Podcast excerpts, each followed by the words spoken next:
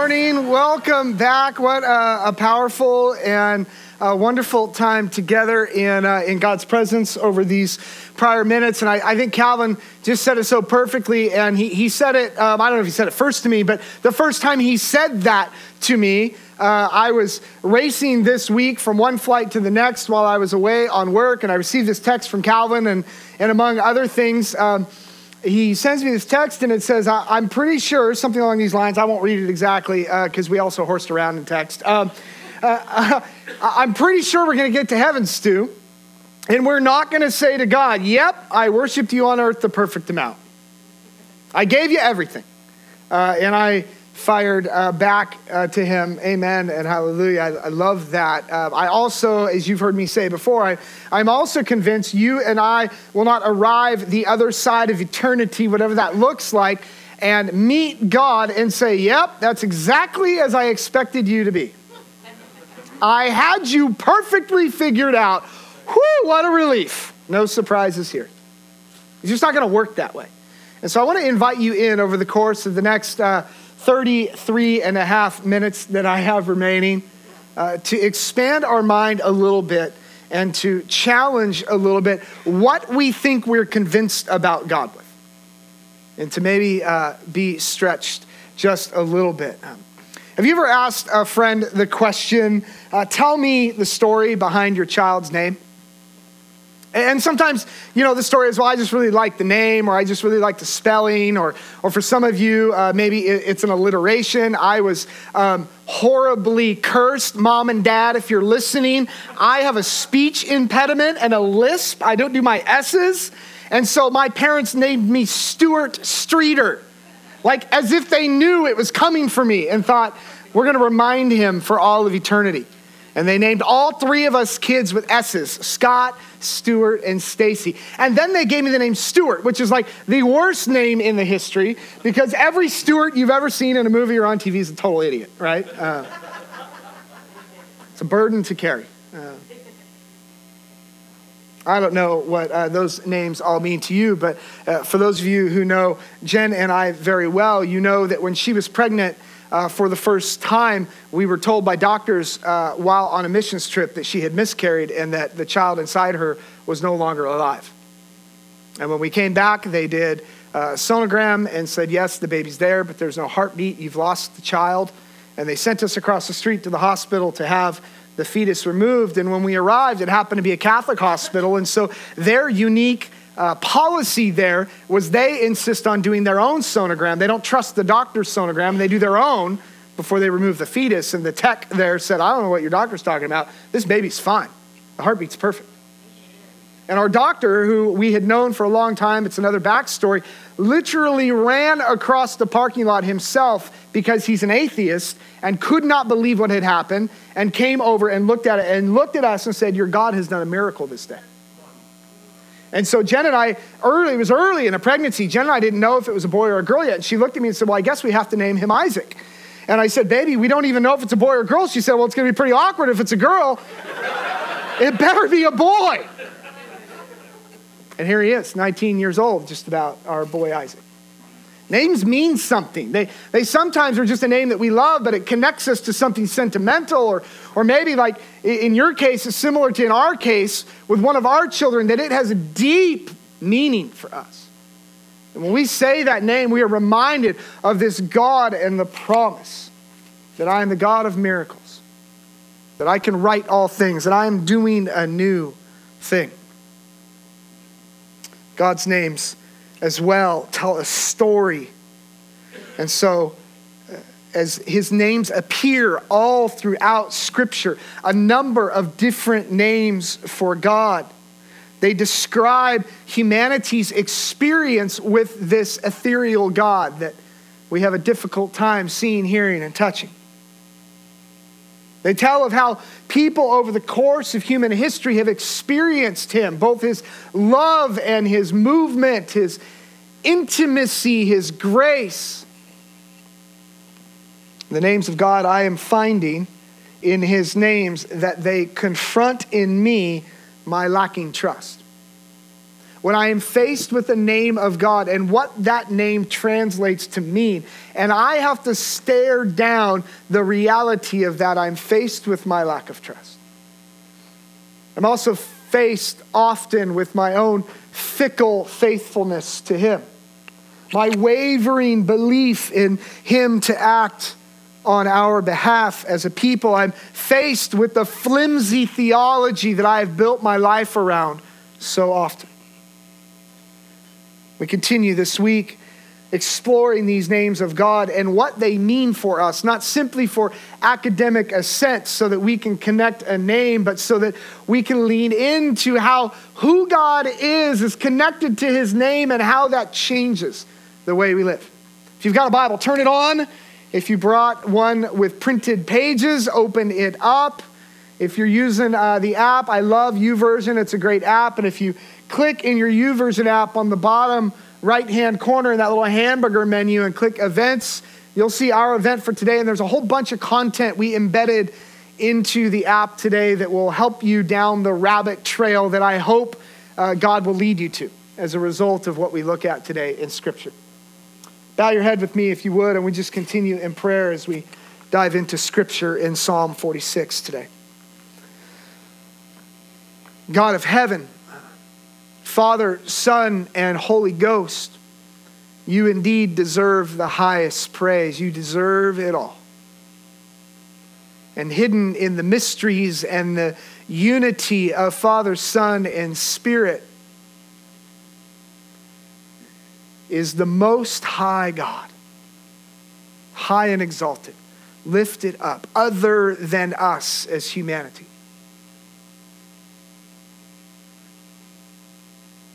May we encounter who you are this day, and may it change us, we pray. In Jesus' name. Amen. Psalm chapter 46, beginning in verse 1. We're going to read these 11 verses to begin. God is our refuge and strength, always ready to help in times of trouble. So we will not fear when earthquakes come and the mountains crumble into the sea. Let the oceans roar and foam, and let the mountains tremble as the waters surge. A river brings joy to the city of our God, the sacred home of the Most High.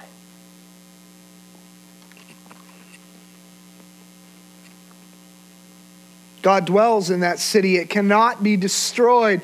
For from the very break of day, God will protect it. The nations are in chaos and their kingdoms crumble, but God's voice thunders and the earth melts. The Lord of heaven's armies is here among us. The God of Israel is our fortress. Verse 8 Come and see the glorious works of the Lord. See how he brings destruction upon this world. He causes wars to end throughout the earth. He breaks the bow and he snaps the spear and he burns the shields with fire. Be still and know that I am God. I will be honored by every nation. I will be honored throughout the world. The Lord of heaven's armies is here among us. The God of Israel is our fortress. It's got this rhythmic beauty to the poetic writings of who God is and what he promises to be in our lives. And in our declaration, of what God means to us. Whether you declare that in your prayers or you declare that in the way you're living or in your worship or, or in the ways you think about God, what you declare about your experience with God is as a result of encountering Him or at least in understanding things about Him. But there is also a reflection of who God is independent of what we think about him. There is a reflection of who God is, independent of how we have experienced him. Like, my kids were not alive when Jen and I were in college, but them not being alive does not make the experiences Jen and I had in college not real. Right? Just because they didn't experience them with us, we now tell our kids, oh, yeah, when we were in college, here's what happened. Dad got better grades than mom. Like once. But it happened. And they're like, that can't be. We know mom and we know you that can't. I'm like, no, really, it happened. They're like, we cannot, there is no place in our brain to make that work. I'm like, well, mom took real classes and I took resort management. And that's real news, friends. But the reality remains. So, so, this reality that God is who God is, and He has a character of His own that is authentically real and true and beautiful, whether you and I choose to tap into that or not.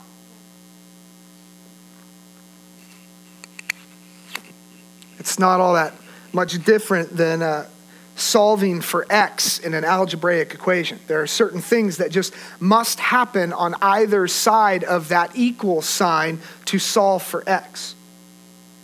There's also an order of operations that we must follow in order to solve for x in any algebraic equation. And so, to the order of things of God, there is a, hidden, and it's obviously hidden in the mystery of the Trinitarian nature of God, but there is a created order that means God is up to something. He is moving, He is working in the world, whether you and I choose to tap into that or not. But that also means that in order for you and I to experience some of what God is up to, we will have to do something on our side of the equation. Just sitting and waiting and saying, Well, God, I'd really like to experience that aspect of you. He's going, Oh, yes, I'm working in that realm. I would love for you to experience that. And we're like, Okay, cool. So we'd like to experience that. And he's like, Yeah, great. Well, here's how to experience that. Well, I don't, I don't really want to do that. I just want you to kind of like drop it on me. If you haven't already caught on, I am embarrassingly terrible at mathematics. It's not my thing. I never took geometry, trigonometry, algebra, or calculus. I failed accounting in high school, and this was like the old school accounting where you balance your checkbook. But one, one thing that I know about mathematics, having been terrible at them, is that mathematics are built on foundations. And the fact that I never took geometry meant I could never take chemistry because you had to understand some things about geometry to take chemistry. In order to take trigonometry, you had to take something else before that. I didn't get to do that. There are foundations in the world that life is built upon. Concert pianists start with scales. Pro Bowl wide receivers start by throwing catch. And it brings us back to a theological concept from our last series becoming a people who bring this concept that there are some doors inside the mansion of God which represents our experience with Him. There are some doors that we must enter through and maybe walk up a long staircase in order to experience other rooms. We don't just get to subvert the process to experience that room out there. So we say to God, God, I want to experience your goodness. And God says, I want for you to experience my goodness. Here's the process to experience my goodness. You got to go through this door, and then you're going to walk up these steps, and then you're going to arrive at the door of my goodness, and you're going to enjoy that room. And so often, we as a community have said to God, I don't want to do that. I don't want to walk through that door. I've got this shopping cart with me and I can't get it up the steps. So I just want you to drop your goodness on me. And he's going, Well, my goodness is there. There's a pathway, there's a, a leading to some of these experiences with God.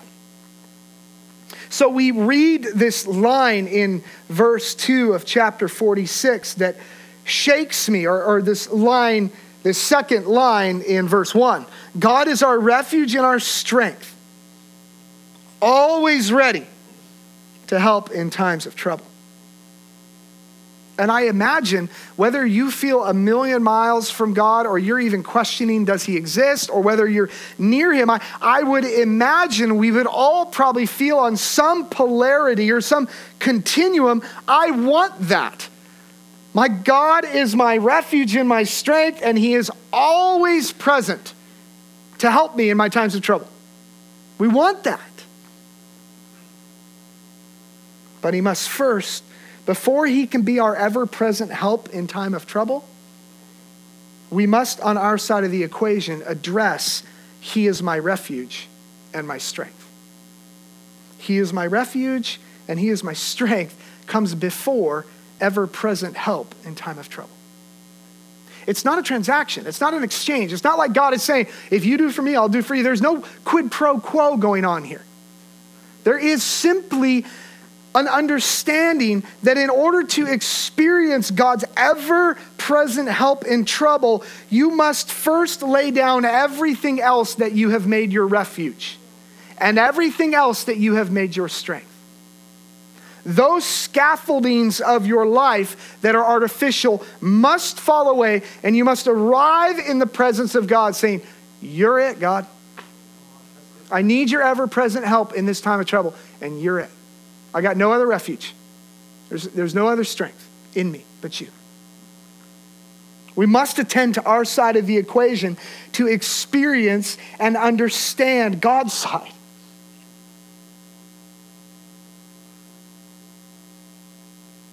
I believe that our confidence and our trust in the Most High God pivots on this concept right here.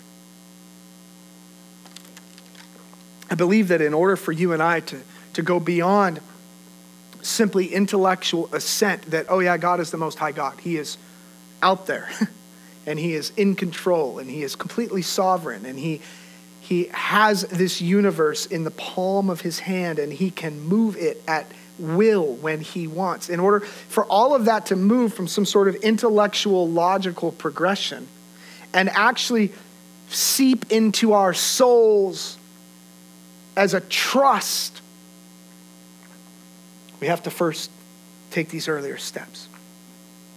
So when we make God our refuge and strength, we will experience his ever present help in time of trouble. When we make him our refuge and our strength, we will then experience his ever present help in times of trouble. It doesn't mean that his ever present, I mean, ever present kind of means ever present, right? So his help in time of trouble is ever present, but in order to enter into that, we must make him our refuge and our strength. You see, the Most High God is in our midst and in all of His glory. He's reaching down, He's reaching into our souls, He's reaching out around us to bring you and I into His atmosphere, to get you and I to experience His economy of the universe. He is in the reclamation business, and your soul and my soul hang in the balance. This is not a, a small thing. The reality is, you and I have gone to incredible lengths to block the redeeming movement of the Most High God. I can't speak specifically for you. I can speak for me, though. And I can tell you that in my life, it's motivated largely out of fear. I'm fearful that God's moving might upset my carefully crafted world. I've created and I've managed this world for my own personal survival and happiness. And I've crossed all the T's and dotted the I's. And I spend a lot of time, and to this extent, you have as well. We have spent a lot of time as people to carefully manage our own world and to keep it operating within the bounds of what we say is happy. We often call this self care. We call this well, we call it a number of different things, and none of it is bad or evil in and of itself, but we must actually honestly admit that we have created our world in such a way that it brings us the kinds of happiness we think it ought. The problem is, of course, and the honest truth, and for some, it doesn't actually come out to the third glass of wine or a three week vacation or uh, a raging moment where you finally explode or, or whatever it might be where you actually lose control. and you are able to admit, either in word or deed, that this carefully crafted world you've made for your happiness is not actually delivering the goods. Yay! Happy talks, dude. Let's take an offering.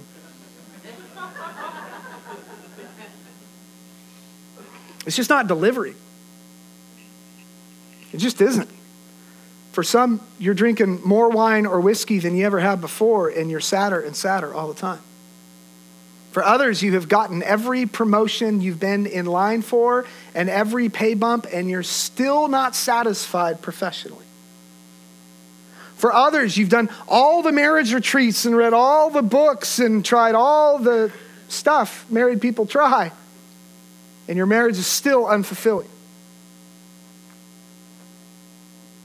But the Most High God stands at the threshold of our life, of our work, and of our play, and He says, Let me at it. I can make that new. This is what I do. Psalm 78 says, They remembered that God was their rock, that God Most High was their Redeemer. They remembered God was their rock. The Most High God was their Redeemer. And so God says to you and I, I am doing a new thing. He says, nothing can separate me and you and my love. Nothing can separate you from my love. The Most High God says, I am your rock and your redeemer.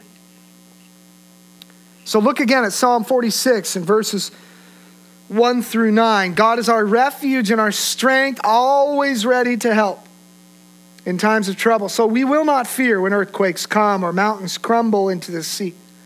Let the oceans roar and foam. Let the mountains tremble and the water surge. As if to say, let everything I understand to be right about the world completely turn on its head, and it will not move me because the Lord is my refuge, and He is my strength, and He is my ever present help in time of trouble. You, you can switch out these words. This is a psalmist pouring out heart. Let my career go to the toilet. Let my house sell for 50 grand less than I hoped. Let my retirement account be terrible. Let my kids be monsters. Let my marriage. None of that will move me because the Lord is my refuge and my strength, an ever present help in time of trouble. This is a big shift, right? This is different. This is really different. I had a phone call with somebody this week whom I love dearly and who I know loves Jesus dearly and who has struggled greatly in their life with God for a long, long time and called me up to say, I'm doing really, really well. Something just switched in me. And I said, wow, okay, that's abnormal. It usually doesn't just like switch. Usually, like we commit to something. And so tell me what happened. And the person said, well, I, I got a new job and I just felt my heart sink. Thud. You what? you got I mean, that's great. I'm so glad you got a new job. But what's what's going on? Well, everything's going to be better now because I got a new job. You, you feel this, right? You feel the tension in that. And you, I don't know if you feel it like I do, but I just felt like reaching through the phone and giving a hug and going, oh, you poor thing. That job's going to suck just like the last job. That's why they call them jobs right? Like, I'm glad if you love your work. I love my work too, but it's like, jobs stink sometimes. That's why the goal is someday to not have one.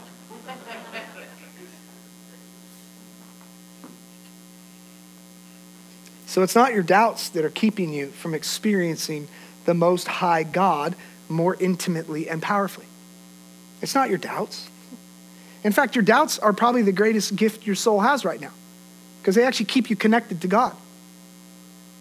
It's not the doubts that are blocking you. I, I'm convinced our certainty is what's blocking us most often from experiencing God in all of His glory, that everything in our life could come unraveled at the seams. And our response to everything unraveling would be The Lord is my refuge, He is my strength, He is my ever present help in time of trouble.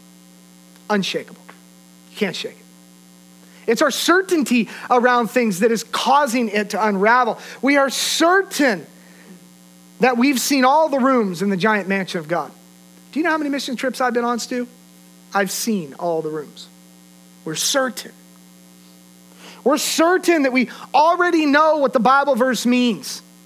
I've read that a thousand times and we arrive at it, we go, oh, I already know what this one means. We're certain. We're certain that we've prayed all the prayers. We're certain that we're right about others' motives. We're certain, we're certain, we're certain. This is the block, I think. Our certainty is blocking us more often than not. And, and none of this is speaking truth about who God is, the most high God, as if that maybe our first step is to say, God, you are the most high God. There's way more about you I don't know than I do. And that that might be the most honest thing we can say about God. God, you're the most high God, and I don't get it. You're a total conundrum to me. You're a complete mystery. And the other side of the equation in that, of course, is that none of this is honestly engaging with our own unwillingness to make God our refuge and our strength. Curiosity will suspend our certainty. If even for a moment, if even only temporarily, curiosity will become your and my and our greatest gift to experience new things from God. And in order to explore what we may have missed about God when we got certain about Him, curiosity is the door by which we enter and we see a long staircase way, way up to a room where we believe in that room lives God as our refuge and our strength. Curiosity will be the door that sends us up that staircase. That at the top of the staircase lives this almost utopia where God is our refuge and our strength.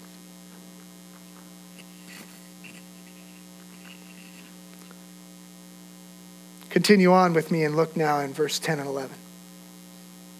These verses that uh, maybe are familiar to you. One of the early churches I ever worked at in my early 20s had a really kind of old school wooden backdrop, and, and behind the backdrop was an old baptismal. Some of you grew up in churches and, and remember, you know, these sort of images or have seen the pictures in a movie. And there's this baptismal, and behind the baptismal read these uh, letters that were nailed to the wall out of wood that said, Be still and know that I am God. Be still and know that I am God. Verse 10 Be still and know that I am God. I will be honored by every nation, I will be honored throughout the world. The Lord of heaven's armies is here among us. He is here among us, and the God of Israel is our fortress. We want to arrive at a place in life where the Most High God is our refuge and our strength. And if we can even imagine for a brief moment a vision for our own life where we are experiencing God's ever present help in times of trouble, if we were even to close our eyes for a moment and envision, even through the, the various stop points you will experience in the week ahead and imagine what it would be like to live in a sort of vision for your life where at every stop point in your week, encountering the ex, having to drop off the kids, having to deal with a crummy boss, having to have an argument with your spouse or a loved one, having to deal with an obstinate child, whatever these things might be, that in every moment of that you would experience God's ever present help in that trouble. Oh, God, I sense your presence here and you're helping this. Wow, I see you shifting my spouse's attitude. I see you shifting my child. Oh, God, that is so helpful. Thank you. If we were to close our eyes and imagine a vision for our life that looks like that, as if we can see that room at the top of those stairs in our mind's eye. And we have suspended, even just temporarily, our own certainty long enough that our curiosity overcomes what we're sure we know about God. And we begin to make our way up the long steep flight of stairs that leads to the room where God is our refuge and our strength. We will enter through the doorway of curiosity. And it begs the question this long and steep flight of stairs, that sounds like work. It is. it's work. You see, the, the gospel of the kingdom is opposed to earning, it's not opposed to effort. And we have too often linked those two things together. That somehow, if if effort is connected, that means I have to earn God's love. We don't have to earn God's love or earn God's approval, but there is effort involved to arrive at a place where God is our refuge. And, and here's the incredible news from the text in verse 10 Be still and know that I am God. And the reality underneath that is that the work to be done in us is stillness. That's the work. The work is stillness. The flight of stairs, that is long and steep and that hurts our bad knees and makes us huff and puff and causes us to sweat and even makes us angry when they creak and they. All of that is stillness. That's the work with God. The psalmist writes, You are my refuge and my strength. No matter what happens, I will put my trust in you. And the response back to God is, Great, be still and know that I'm God. Chill. Be still and know that I'm God. I have to believe that to ascend this long flight of stairs will mean knocking out all of the scaffolding and all of the props that we have used to manage our own carefully crafted world. All of the comfort, all of the friendships that make us happy when we're sad, all of the things that we consume to dull the pain or forget about this or that and our hunger to experience God as our refuge and strength in new depths will lead us through curiosity and a staircase where the effort is simply learning to be present with God, to be still, likely for longer spans of time than any of us are comfortable with. You have that person in your life that gives you a longer hug than is comfortable? This is what this stillness, this silence and solitude will feel like, not just spiritually or emotionally, but physically. It will be as uncomfortable as anything you could imagine. Henri Nouwen, in his book, The Way of the Heart, writes of solitude and silence and the, the stairwell, the stillness experience. He writes of it and says these words Solitude is not a private therapeutic place. Rather, it's a place of conversion, the place where the old self dies and the new self is born. In solitude, I get rid of all of my scaffolding. There's no friends to talk with, no telephone calls to make, no meetings to attend, no music to entertain me, no books to distract me, just me. Naked, vulnerable, weak, sinful, deprived, broken. Nothingness. And it's in this nothingness that I have to face in my solitude a nothingness so dreadful that everything in me wants to run back to my friends, my work, my distractions. So I can forget my nothingness and make myself believe I am worth something. But that's not even all, he goes on to write. As soon as I decide to stay in my solitude, confusing ideas, disturbing images, wild fantasies, and weird associations jump about in my mind like monkeys in a banana tree.